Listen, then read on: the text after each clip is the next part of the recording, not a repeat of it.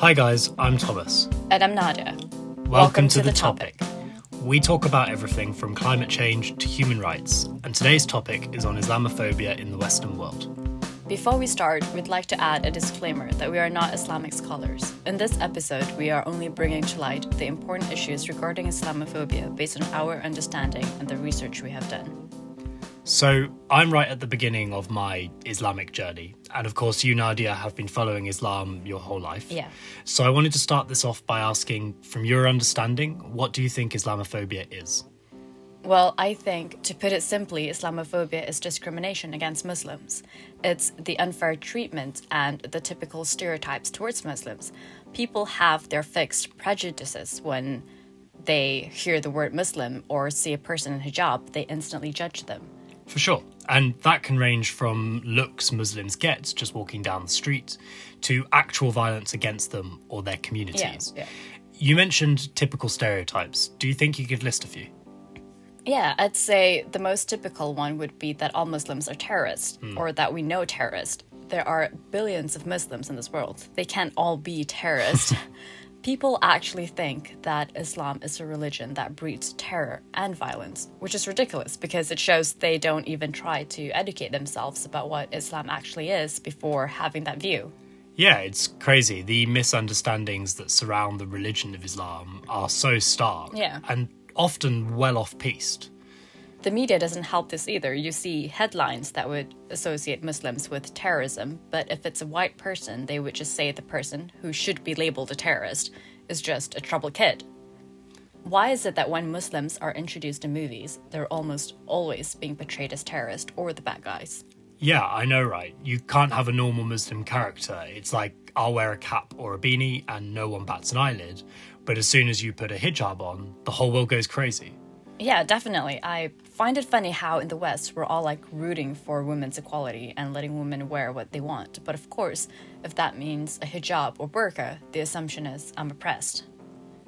What oppression actually is, is when you tell women they can't be as bare or as clothed as they want to be. I can't emphasize this enough. Let women wear what they want to wear.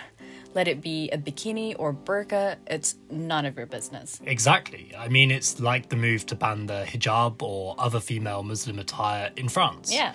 Recently, we saw the French Senate vote a whole bunch of regulations through specifically targeting female Muslims.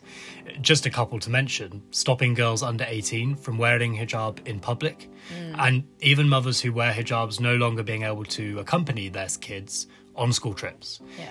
It is worth noting, of course, that despite the Senate voting these through, it still needs to be approved. But this isn't new. Yeah. You know, France brought in the burkini ban, and we saw even French police force a lady to take off her burkini. Yeah, yeah, exactly. It's crazy how the world keeps telling women what to wear, especially when it comes to Muslim women. Absolutely. It's like they've taken Islamophobia and supercharged it with misogyny. Yeah, It is worth mentioning, of course, that Islamophobia is fueled by a very small handful of extremists who give the rest of the religion and Muslims a bad name. Right. Uh, But of course, we hardly ever taint the whole of any other religion by the actions of a minority, right? yeah. And another typical stereotype would be that Muslims are all from the Middle East, which is so not true. You get so many Muslims from like Southeast Asia, like me. Yeah, yeah. And according to the World Population Review, the country that has the largest Muslim population is actually Indonesia. Hmm. And speaking of Muslims in Asia, this may not be Islamophobia in the, in the Western world, but we can also see Islamophobia in China with the genocide of the Uyghur Muslims and hmm. putting them in re education camps. sure.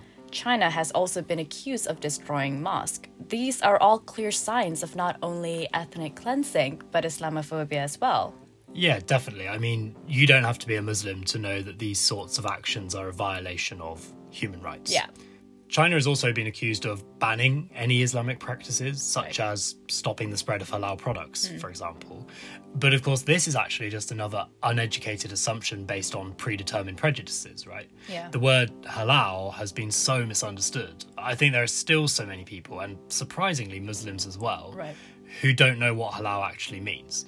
So, Nadia, you're a Muslim who decided to practice a more vegan diet and cut mm. back on meat. Can you tell us why? You're right, the word halal has been misunderstood. When it comes to meat, especially in the West, most of the halal branded meat have certifications that says the meat has been slaughtered in a halal way, which is a knife to the throat that causes little to no pain. Yeah. But what there is no certification of is whether the animal has been raised in a halal way. And what I mean by the halal way is when the animal has been taken care of properly, ethically, and not in factory mm, farms. Yeah. The reason why I practice a more vegan diet, apart from it being more sustainable, is because even if the meat has been slaughtered the halal way, most of them are raised in factory farms, which is the same as non halal meat. They just slaughter them differently. So by eating that meat, I will literally be eating tortured flesh, which is not halal. Yeah, I, that makes sense. I actually know a really good and genuine halal place in Oxfordshire Okay. um, called Willowbrook Farm, uh, where they raise the animals properly, obviously slaughter them correctly. Cool. Um, this isn't an ad to the listeners, so I just like this place.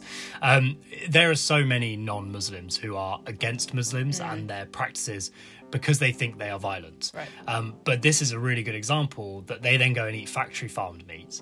Surely eating proper halal meat is better than eating tortured factory farmed meat. Yeah, yeah. Uh, and the word halal doesn't just apply to food, but also actions. And I think this all ties back to the fact that this is something that related to Islam. And because they have been given only a very small amount of information, they instantly Yeah. think it's bad. Yeah, definitely. And um, I think we have mentioned and talked about quite a few issues with Islamophobia. And now that we are we are all aware of these issues, the next step is to address them. Yeah. As with any discrimination, it's really hard to tackle these issues because they are usually built in systemically, especially when the corporate Western media supports those views. So, Thomas, do you think we can address the issues with Islamophobia? Yeah, I think you're right. It's incredibly hard to give any sort of advice on calling out discrimination because often it isn't the people who agree with what we're saying that need to change, right? Um, but I guess as individuals, we can quite literally call it out. Yeah. So when we see it, whether it's a supposed joke by a friend or stopping abuse or stares in the street, we can do that as individuals. On a wider level and probably more impactful level, we need to be holding governments and corporations, and more importantly, the media, to account. Yeah. You know, from stupid, uneducated comments to literal propaganda, having the Western media perpetuate Islamophobia, we have to be complaining and raising our voices regarding these actions. Yeah. But I think we've got a really, really long way to go. Yeah, I completely agree. It's really problematic when the most viewed American news station, being Fox News, have host or guest calling Islam a cancer. Yeah. That sort of thing sticks, and unfortunately, people believe what they hear or are told. It's actually a real problem when the media portrays or portrays a certain group of people as something they're usually not. Yeah. And then broadcast it like it is the facts because no one calls them out. We can all hold them to account. For sure. I think we have covered all the good points for this episode. I hope you guys have taken some good from what we have discussed, learned from it, and continue to take necessary actions towards a better world. Thank you so much for listening to this episode. Don't forget to follow us on Instagram at The Topic Podcast. And before you go, remember to take care of yourself, take care of others, and also the planet. Bye.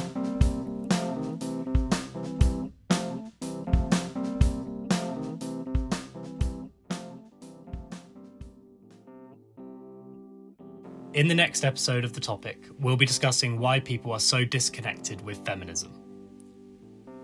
Surely we all want to be treated equally, no matter what we identify as. So, why is it that when the word feminism comes up, a lot of people get defensive or disown the term? Yeah, it's a broad issue with a lot of history, but sorry to break it to you. Ultimately, if you look at me and then look at you and you see us equally, you're a feminist. Yeah,